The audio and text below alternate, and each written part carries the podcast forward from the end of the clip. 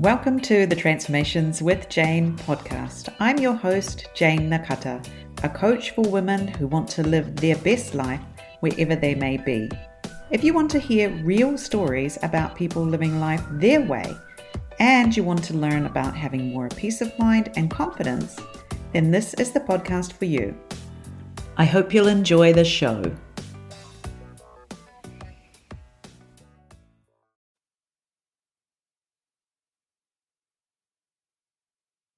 Hello, and welcome to another episode of the Transformations with Jane podcast. I'm your host, Jane Nakata, a coach for women, coming to you from Fukushima Prefecture in Japan. Thank you so much for joining us again today. I have a lovely guest for you. Her name is Tracy Northcott.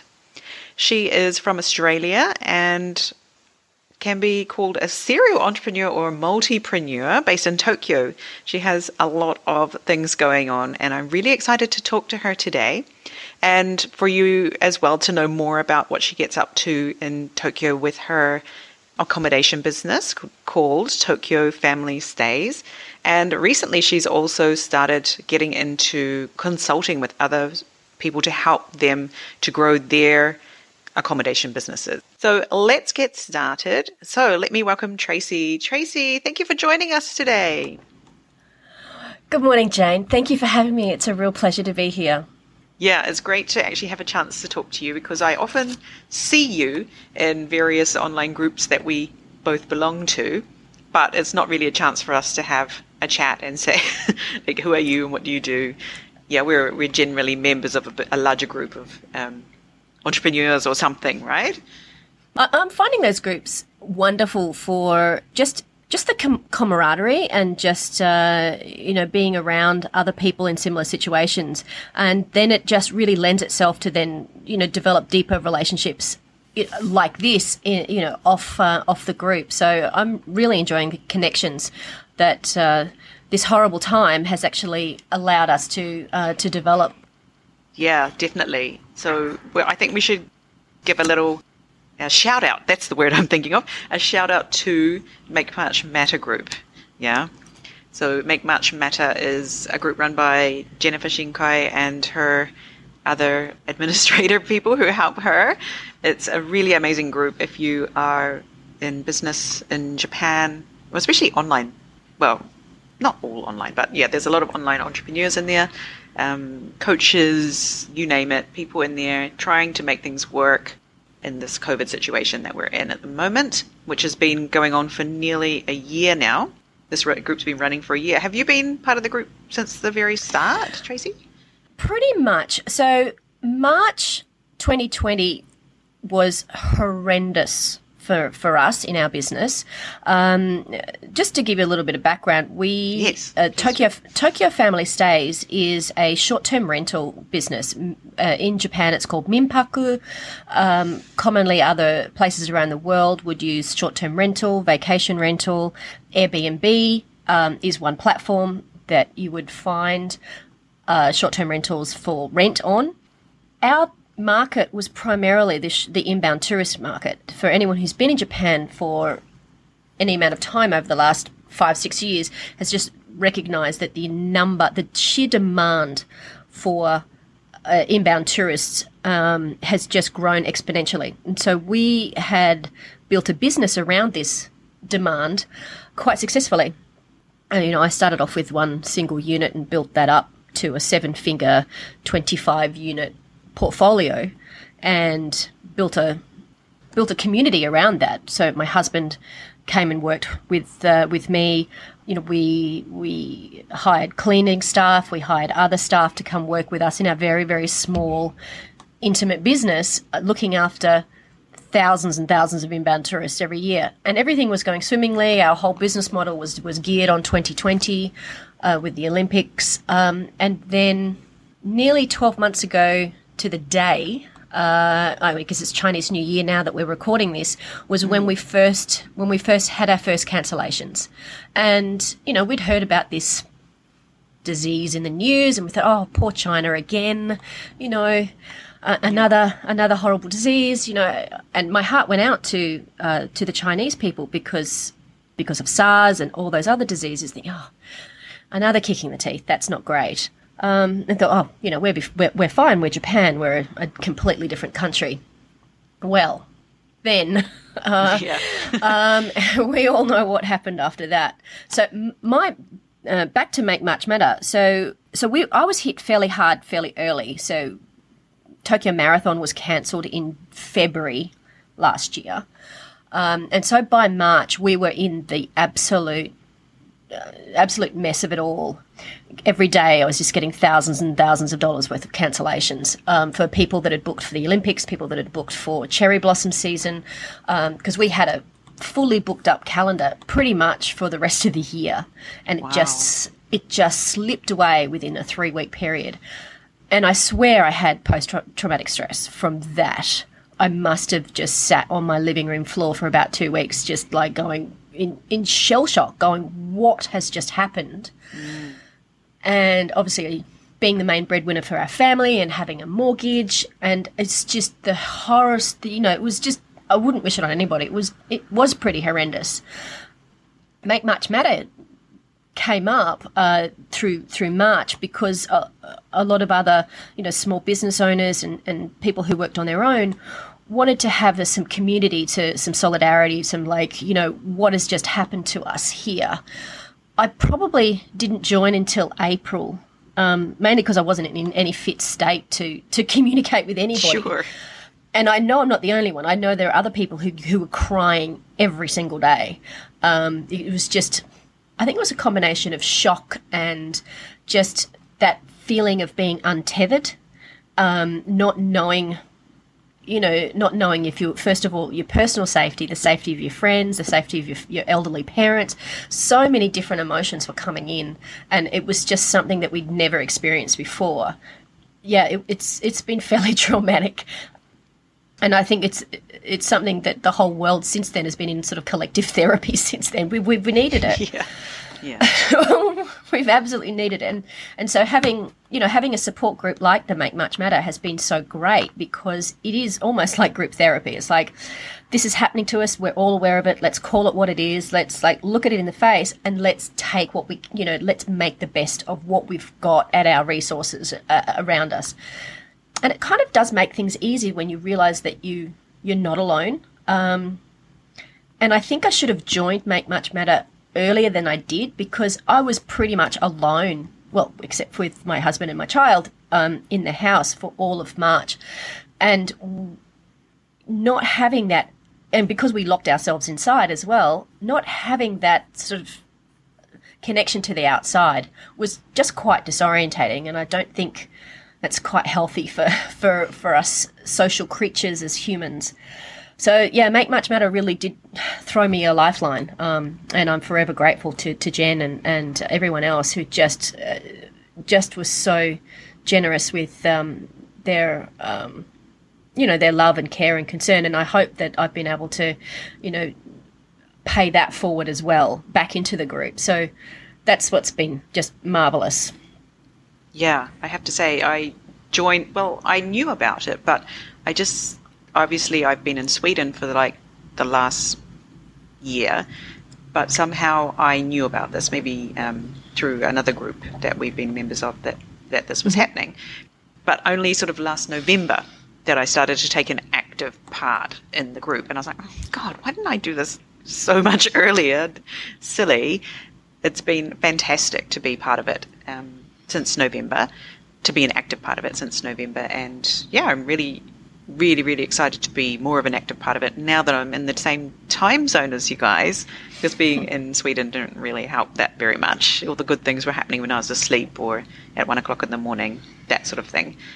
So yeah, I can imagine, like even in just the last few months, where we're feeling a little bit more like we kind of n- not like we're sort of like perhaps we're getting a little bit used to this new normal they keep talking about compared to March last year when everything was just coming at us from all different directions like borders are closing we didn't know how bad the virus was all this sort of stuff. And last March I was stuck in Japan. I didn't actually want to be in Japan. I wanted to be in my home, uh, which was in Sweden at the time. But we were in this under the Ichiji Kikoku Meirei from my husband's company that all the women and children were ordered home, and my husband demanded that he be able to come with us. So we weren't even in our own home. We were living in an apartment provided by the company, which was built in the early 1970s. it was not pleasant. Yeah, if I had joined March, Make Much Matter then, I think that would have been really, really helpful. So um, if you are, yeah, feeling alone, then check out the show notes. I will have a link in there and you can ask to join the group. And yeah, maybe you will be an excellent member uh, for the group as well as, yeah, contributing something to the group as well as receiving something from the group, which is the great sort of feeling of was it solidarity, uh, feeling less alone, all of those things that yeah, it's it a was, really good group. It, there's there's no nastiness in there. It's all it's all no. positive. Yeah, I really appreciate that. The nice thing is, is that it sort of what what it really gave was some structure to my week when all of my usual routines had just been thrown out the window and, uh, and I did feel quite untethered and so did everyone else. But forcing you to have that well not forcing you but having the opportunity to at the beginning of the week on Monday have an accountability call with everyone else going okay what's my intention for the week? and actually giving you some some framework. And at the end of the week celebrating okay well i did this. Let's celebrate that. Good on me or you know this was hard. Like i'm either going to not do this next week or i'm going to do something different just gave some like bookends to the week and just gave some feeling of um, security almost because yeah. Yeah. yeah. at that time there was just no routines. Everything was changing from week to week, and just having something that you could, as a touchstone, rely on. That I'm going to be doing this at eight thirty on a Monday morning, um, and I'm going to be with people as, and I'm going to see those same friendly faces. Just, just really helps get it, get into a new routine, which I think I think humans need it. I'm not a psychiatrist or psychologist. There must be some reason for that, um, but uh, it it just really helped. Then put some you know baby steps and let's let's see what we've got in front of us and let's deal with what we can deal with, you know, day to day rather than looking six months, twelve months, which we can't which we can't predict right now. No, we definitely cannot yeah, so thank you, Make Much Matter, and Jennifer, and, and the, all of the members out there who make it a great community. And yeah, if you'd like to know more about that, definitely check out the show notes. So, Tracy, tell us a little bit more about yeah this Tokyo Family Stays. How how did you like? How long have you been doing this? Like, where did you start? When did you start all of this? I started I guess it was 2011. I've always loved real estate. I've always been, you know, I, even to roll back a little bit further, um, my brother and I have been running, we've been self employed, um, small business owners, entrepreneurs for 20 years. That's how long I've been doing this with my brother. We've been, and the philosophy we've got with the, having a company is that it's a vehicle to, to follow opportunities that, that you would like to pursue, whether they're passion projects or uh, things that are going to uh, make a profit. But having that having that company structure in place, obviously with the with the team, gives you some some freedom to act upon opportunities quickly when they come across your door, and there's no excuse then of uh, not jumping on opportunities when they come knocking because the like you know the LLC is in place and and uh, you can you, you can really take up take up an opportunity quickly. So my brother and I have done everything from running a bar in Golden Gai to um, to having a real estate agency to software development and you know running the software development ran through all different all different platforms from from iPhone, sorry, iMode, Palm Pilots. You know, this I'm talking 20 years ago. Um, yeah, this is amazing. when people we, yeah, so this is really, really geeky, really, really geeky stuff. Then because you know there's there's almost like an evolution of technology. We were just sort of catching each wave as it was as it was rising. Then letting that life cycle of say a Palm Pilot, you start it and you, you do some work, and then obviously um, it's diminishes in um, in opportunity. So you let that one let that one drop, and then meanwhile you've already started looking at the next device or the next device. And so that's what we've been doing for the last 20, 30 years or something and then in 2011, so I um, I had my baby in 2010. He's 10 now, um, so he's not a baby anymore. at that time, I was getting, uh, you know, the grandparents wanted to come visit. Um, they didn't want to come visit me; they just wanted to come and see their grandchild. um, Yeah. and my husband's parents and my husband's uh, sister and and um, so we were getting a lot more visitors and you know we're in, we're in a two bedroom apartment in Tokyo and which was fine when we had two bedrooms but then we had the baby who needed a bedroom so we couldn't then host uh, our family and friends. And you know my dad can't get down on a futon on the living room floor. It's just it's had both knees done he's had hips done you know it's like no. So Yeah. this is just when Airbnb was really picking up. Uh, so they started renting them, and it was like, oh, this is really handy. You know, I can, mum and dad can come and visit. They can stay close by. They ha- they can have their own space, which is great. Uh, you love your in-laws, but they have the lifespan of a what of a dairy product. After a few days on the counter, they begin to smell. So, uh, so having something nearby is great. And so I thought, well, you know, this is a this is an, another opportunity, and my love of real estate means that I could, you know, I could rent an apartment close to my house. I could guarantee that I would fit it out to be comfortable for my target customer, which is my mum and dad, give them everything that they need. And then if I can rent it out 50% of the time after that, I've covered my costs. And that was the goal. Uh, my goal was just to, to um, have a second apartment that could be used for family and friends for free um, and that would just be a zero sum game. Well, that was 2000 that was 2011 just when the Japanese government was being very very proactive in trying to increase the number of inbounds. So they released the, so they reduced um, the the barriers to entry for visa restrictions and uh, spending a lot of time marketing Japan outside, and it became on the bucket list of so many people. And then as more people came, they went home. They told you know they told their friends and family how great a place Japan was to visit. The economy, having been so flat for so long, meant that you know Japan's actually a fairly reasonable place to visit in terms of getting around and eating. It's not the really highly expensive place that that is still in the minds of people. It's actually quite a reasonable place to visit. Um, there's so much to do. There's amazing snow. Um, and then at the same time was in this growth of of um, of Airbnbs meant that more families could travel easily. And with the success of my first place, I went, well, hang on, there's something in this. There's a there's a need. I'm fully booked. I don't even have enough space for my family and friends to come stay because I'm fully booked all the time. So, and I did some back of the envelope numbers and just went, well, there's a, there's a lot of meat in here. So, with my brother and I, we we started opening up multiple properties um, and just grew it from there. And then we recognised who our ideal client were and, and making sure that um, you know we were really niching down then in, in the market to, to look after a certain segment of the inbound tourist market. Um, and uh, we just grew the business grew the business that way and it became a seven figure business within five years um, which like when i looked at the numbers i just blew my head off. It's like, like Wow, we're, we're, yeah. we're doing this. So you know um, we knew we were doing something right. Kept everything documented. We um, we then built a brand which is tokyo family stays.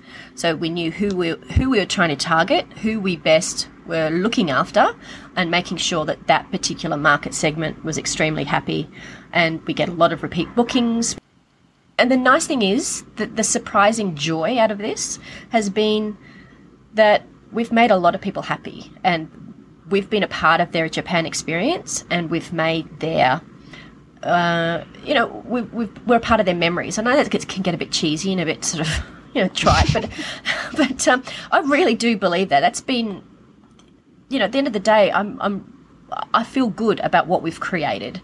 And also, it's enabled us to build a house and some financial freedom for my family.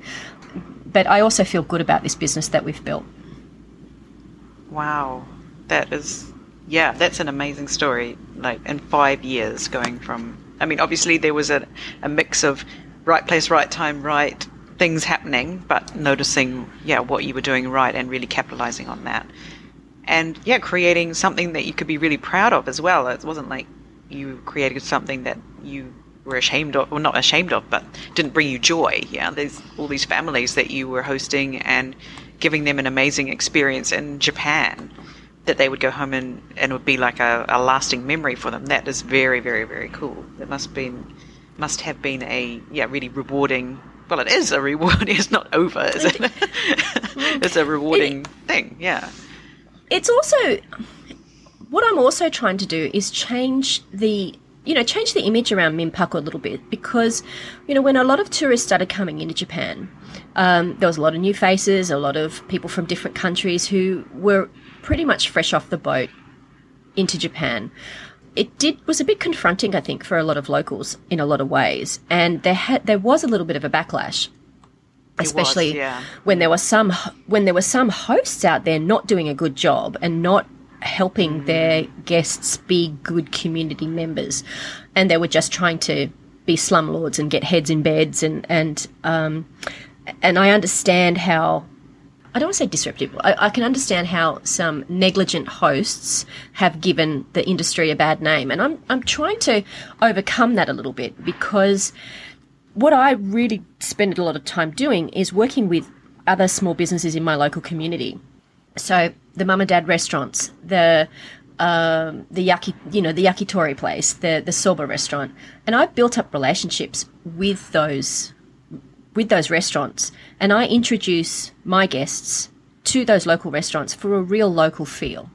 Yeah. Now, some of, some of those restaurants, I'm not allowed to pay when I go to those places. They just have so grateful that I've been able to introduce them to a new market, and I really feel like I'm trying to give back to Japan a little bit in that I'm showing because I'm I'm I'm I'm a migrant. I'm here by choice. My husband's Australian, um, and we're here by choice. We love it so much, and we've built a life here, and we want to show that to to other people coming in so what I'm really trying to do, not single-handedly, but um, there's a, there's a number of hosts out there like me who who are also doing the same bit for the sharing economy and also for Japan to show to show inbound tourists how wonderful life like a local is.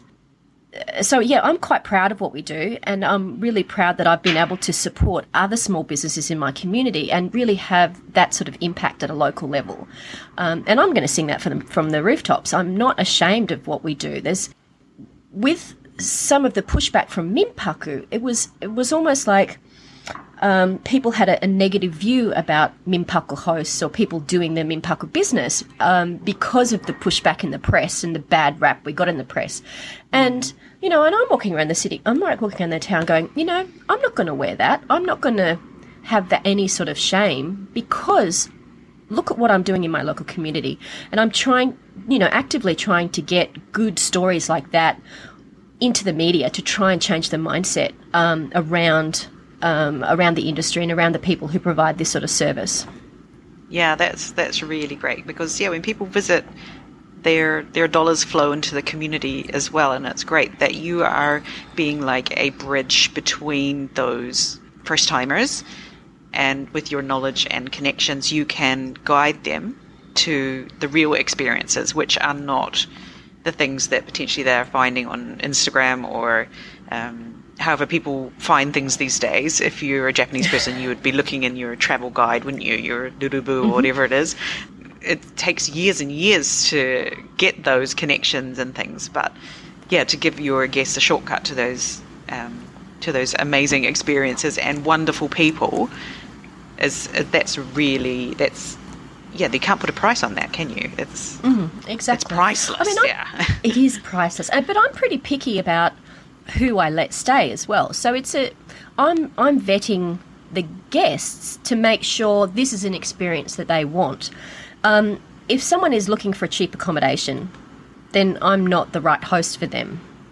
And there's plenty of places that are offering cheap accommodation, and there's you know there's a key for every lock. You know there's a market for for every need, but my market is really for people who are wanting that local experience, who are, who are wanting to take on that community responsibility of making sure that the trash is out on the right day.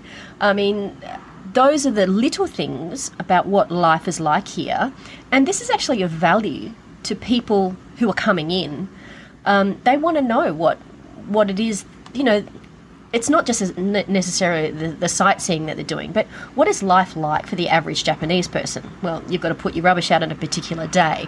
You you know you go shopping. You, you don't usually drive to the supermarket. You go you go shopping with your string bag and you buy what you need every day. And when you've been here a long time, you sort of forget that that's very different to how people live in other in other places. And all of my guests who come in, they want to understand that. They want to show their kids what life is like for other people in other countries. And it's I just think again, it's a bit cheesy and a bit trite, but you know, it is providing a bridge to global understanding and and uh, um, and all of those lofty, lofty ideals. but I keep that in, you know, I keep that as a as a as a value and a goal, and, be, and it, that keeps you going when, um, you know, when when the minutiae of the day, you know, sort of grinds you down a little bit. You just sort of think, well, this is what I'm doing. This is what I'm doing overall, and try, try and keep that um, keep that as a as a high dream, as a as a um, as a goal that way. Mm, yeah. Yeah, um, here in Fukushima, obviously, we have long been suffering with a lack of tourists um, coming here since 2011. And mm-hmm. in my local community, um, there I teach. I well, I've been teaching English to this group of women who are all they all own like, belong to a family that owns ryokan, and they are in this particular on small onsen town that has not seen a heyday for a, a very long time, let's just say. So I, I, wonder how they stay in business, but they stay in business and they keep going. And so post 2011, when I came into their um, their sort of circle through this English class that I was teaching them, I was just amazed at their um, just they just keep doing things like they just stick at it. Um, persistence is the word I'm thinking of. Their persistence, despite just how bad things are in this part of Fukushima. And um, if you go to other areas in Fukushima, like um, the central sort of part of Fukushima or Aizu Wakamatsu, there's a lot of tourism happening there now, but not here on the coast where I live, um, which is still trying to find its way back or trying to get people to come back to visit us or just to even appeal as a place to visit. And so I started sort of working with them to try and see how we could attract more foreigners. And I think we even talked about this a little bit at um, one of the mm-hmm. clothes swaps. But one that was one thing that I really noticed was like, wow, if I invite foreigners to come here, I'm kind of inviting them on I'm kind of inviting them. I have to make sure they behave themselves while they're here. That was that was basically what it came down to.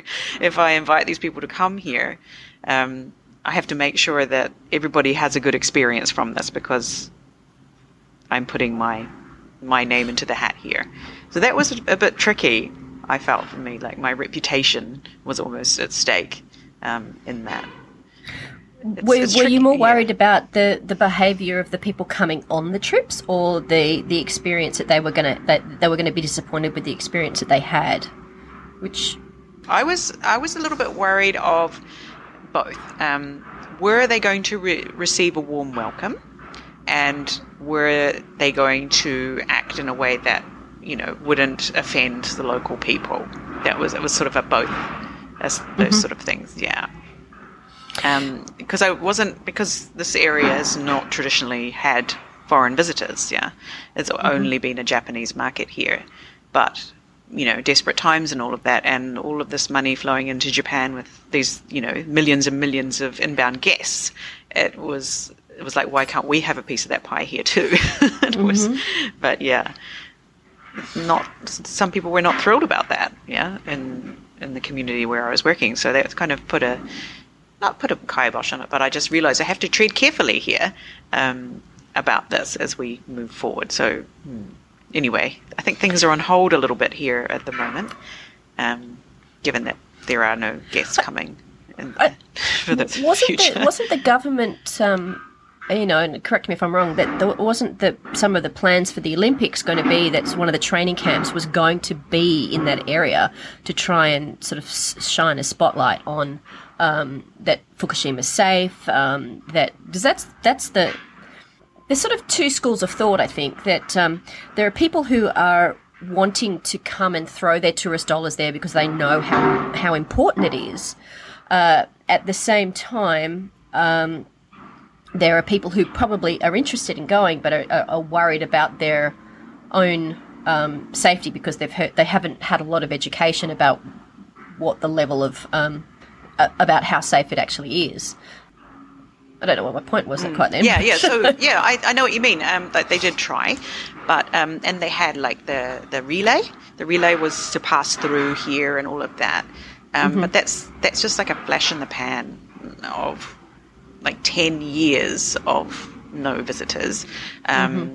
and also a lot of things that Fukushima Prefecture promotes is not actually related anything to the area that was damaged by the tsunami and the nuclear disaster. That's sort of like almost, and I don't want to say this is their what they're doing, but it's almost like they're too embarrassed to, well, not embarrassed, but don't want to put us forward. Yeah. So mm-hmm. anything, a lot of like sort of eighty percent of what you'll see about Fukushima is unrelated to the areas that were actually damaged by the tsunami, um, or the directly related to the um, nuclear disaster.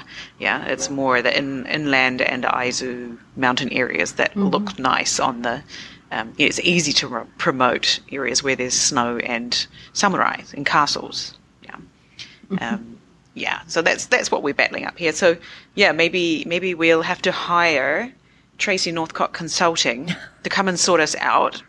So tell us a little bit what you're doing at the moment. Um, how like obviously Tokyo Family Stays is still running, not in mm-hmm. the way it was, but you're also doing other things at the moment to leverage your knowledge. Sure. I mean, um, so when you can't do, you teach, right? So, um, so what we did, so uh, there's been a couple of there's been a couple of prongs to that. So first of all, we took a, you know, when I picked myself up off my living room floor, off the out of the fetal position, and and um, re- recognized that I needed to take a little bit of action because things just I couldn't turn back time. So um, put on my big girl's pants and looked at which houses we're going to be we're keeping, which houses we were going to let go. So I spent a long time closing down houses, getting rid of furniture, putting things into storage, and we were also looking after people like yourself who had been called back to Japan from wherever they, they were. Indonesia, America, um, China, and they didn't have a house that they could stay in. So we had long, like, you know, month, two month rentals in some of these houses of Japanese families who couldn't go back. Um, so we've, we've hosted a number of families for for that reason. Um, and we're also doing quarantining, so people that have business visas that are that are coming in, so they need places to quarantine for two weeks or, or more. Um, so that's what we that's what we did. So we shrunk our inventory down, um, and uh, and and then went sort of to a midterm, uh, you know, a middle market, a mid-stay market, um, and then of course I'm now thinking about putting some plans in place to to ramp up again. Now that things seem to be heading in the right direction. I'm touching wood and I'm not trying to jinx anything here.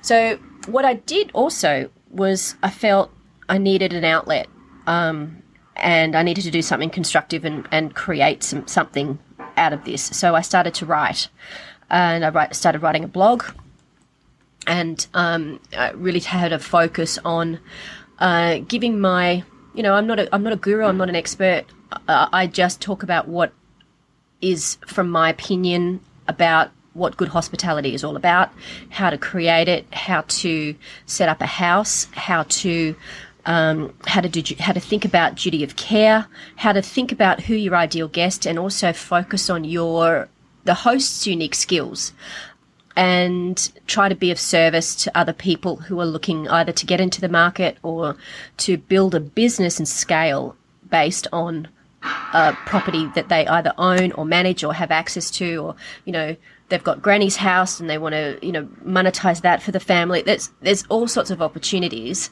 um, and I just wanted to to speak to that particular host and, and just give them some skills and some tools um, to to build to build a business. So that's what I've been doing, um, and so I've been writing a blog. Um, I've been coaching people one on one Um, I've been looking at their uh, looking at their listings and auditing. Um, so outside of Japan, I mean, the short-term rental market is booming, believe it or not. So in Japan, obviously, we've suffered because most of our most of our customers were inbound tourists, and when the borders closed, that dried up. But places and countries where they have a strong domestic travel demand and a strong domestic acceptance of short-term rentals as a whole, um, and I'm talking Australia, New Zealand, um, America, Europe, those places are absolutely booming because no one's wanting to want to go and stay in a hotel um, where you where you're possibly going to be meeting people in lobbies and breakfast buffets Elevators and all those and, yeah. elevators and and uh, the and also ev- people everyone working from home um, and working from home when you've got when you're homeschooling and you know you need an office to have your Zoom meetings and and and what have Yeah. you, people are wanting a change of scenery. So the the US market, if it's a drive-to market, if it's a cabin in the woods, if it's uh, someone by the lake, if it's a resort by the beach, they are having the best years of their lives. So I'm giving them a helping hand to maximize their business and, and maximize their profits, um, and to really look after look after their guests uh, in an excellent way with exceptional hospitality. That's awesome. Yeah. Well, I'm glad to hear that. Like, obviously, your um, your knowledge translates to other countries, right? So, if you're listening and you're not in Japan and you're thinking about this, well, then yeah, definitely check out what Tracy has to offer, so you can like make a success of your Airbnb from the start, rather than slowly finding your way there through many mistakes and whatnot. I'm sure. Yeah, it's it's because uh, hospitality is a human based. The things that I help people, the, the things that I coach people through, um, really does doesn't have a citizenship or a race or a nationality. It's it's a human based ho- hospitality mindset. So, uh, figuring out who you best serve. Now, who your ideal customer is going to be is very different from who my ideal customer is going to be. So I've helped people who have um, properties where they don't have children, where they don't allow children on property. Um, whereas my ideal guests, I'm I'm welcoming people that have children because that's who I know I can help the best. But um, there are I give people permission if they don't like other people's children, you don't have to host them. If you don't like other people's dogs, you don't have to host them.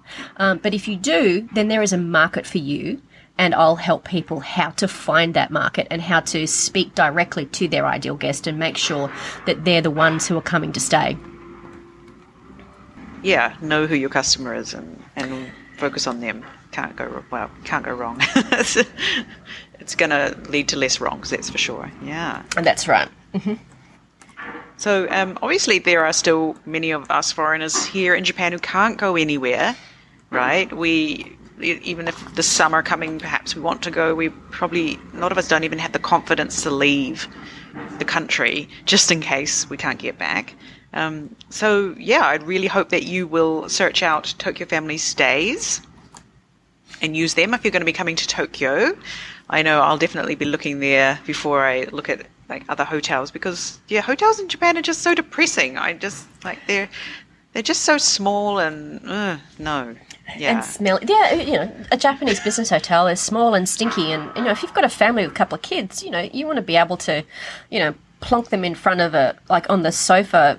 And and you need to be able to get into a different room, room and read a book. Um, so Yeah. that's what that's what we do. Uh, and you know, obviously, full internet, fast internet, Netflix. Um, we have DVDs, believe it or not, which are quite popular, and books and all that technology, old technology. Look at this, mum. What's this thing do? Yeah. what's this thing do? Yeah, exactly.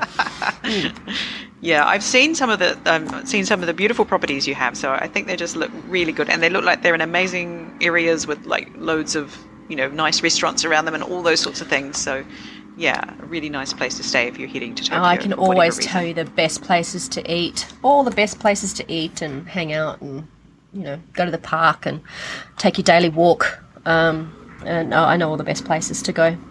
There you go. So yeah, check out our show notes for Tokyo Family Stays. Check them out. Um, so yeah, I'd really, I mean, I'm just talking off the top of my head here. I'd love to see like a connection to your, the other places that you've helped around Japan. Um, for those, you know, if we're not traveling to Tokyo, for example, maybe we're heading to, I don't know, Saitama or wherever. Um, if you've got, do you have properties that you've, with people you've helped in other places around Japan? Yeah, I've helped some people um, in Tokyo. I've helped some people in um, uh, the wilds of Chiba um, who've done sort of very high end, very high end um, permaculture uh, resorts. Um, I've helped um, folks that are in places like uh, uh, Gunma, Nagoya, and Osaka. So these aren't places that I have or manage. These are these are clients that mm. um, that uh, I've given a helping hand to. So uh, there's just there's so much opportunity and there's um there's just so much diversity. I mean, the biggest thing when people think about Airbnb is that they're all the same. Um, whereas when you really dig into it a little bit, there is just so many different market niches within this marketplace. Um, and there's, like I said, there's a key for every lock. Um, and there is something for everybody. I mean, there's yurts and there's uh, glamping and, um, uh, there's all sorts of things. So, you know, I'd love to help more people around Japan. At the moment, I'm I'm really uh, helping. You know, a lot of my clients are coming from from the US and from Australia. But you know, I'd love to be helping some Japanese folks so that I can go travel and stay in them. so yeah, yeah, right, exactly. Yeah. Be part of mm. Tracy's mm. team, like yeah, you know, join the crew. But, yeah, most of the issues, like not issues, but most of the things that that I find that people in Japan uh, tend to need help with it.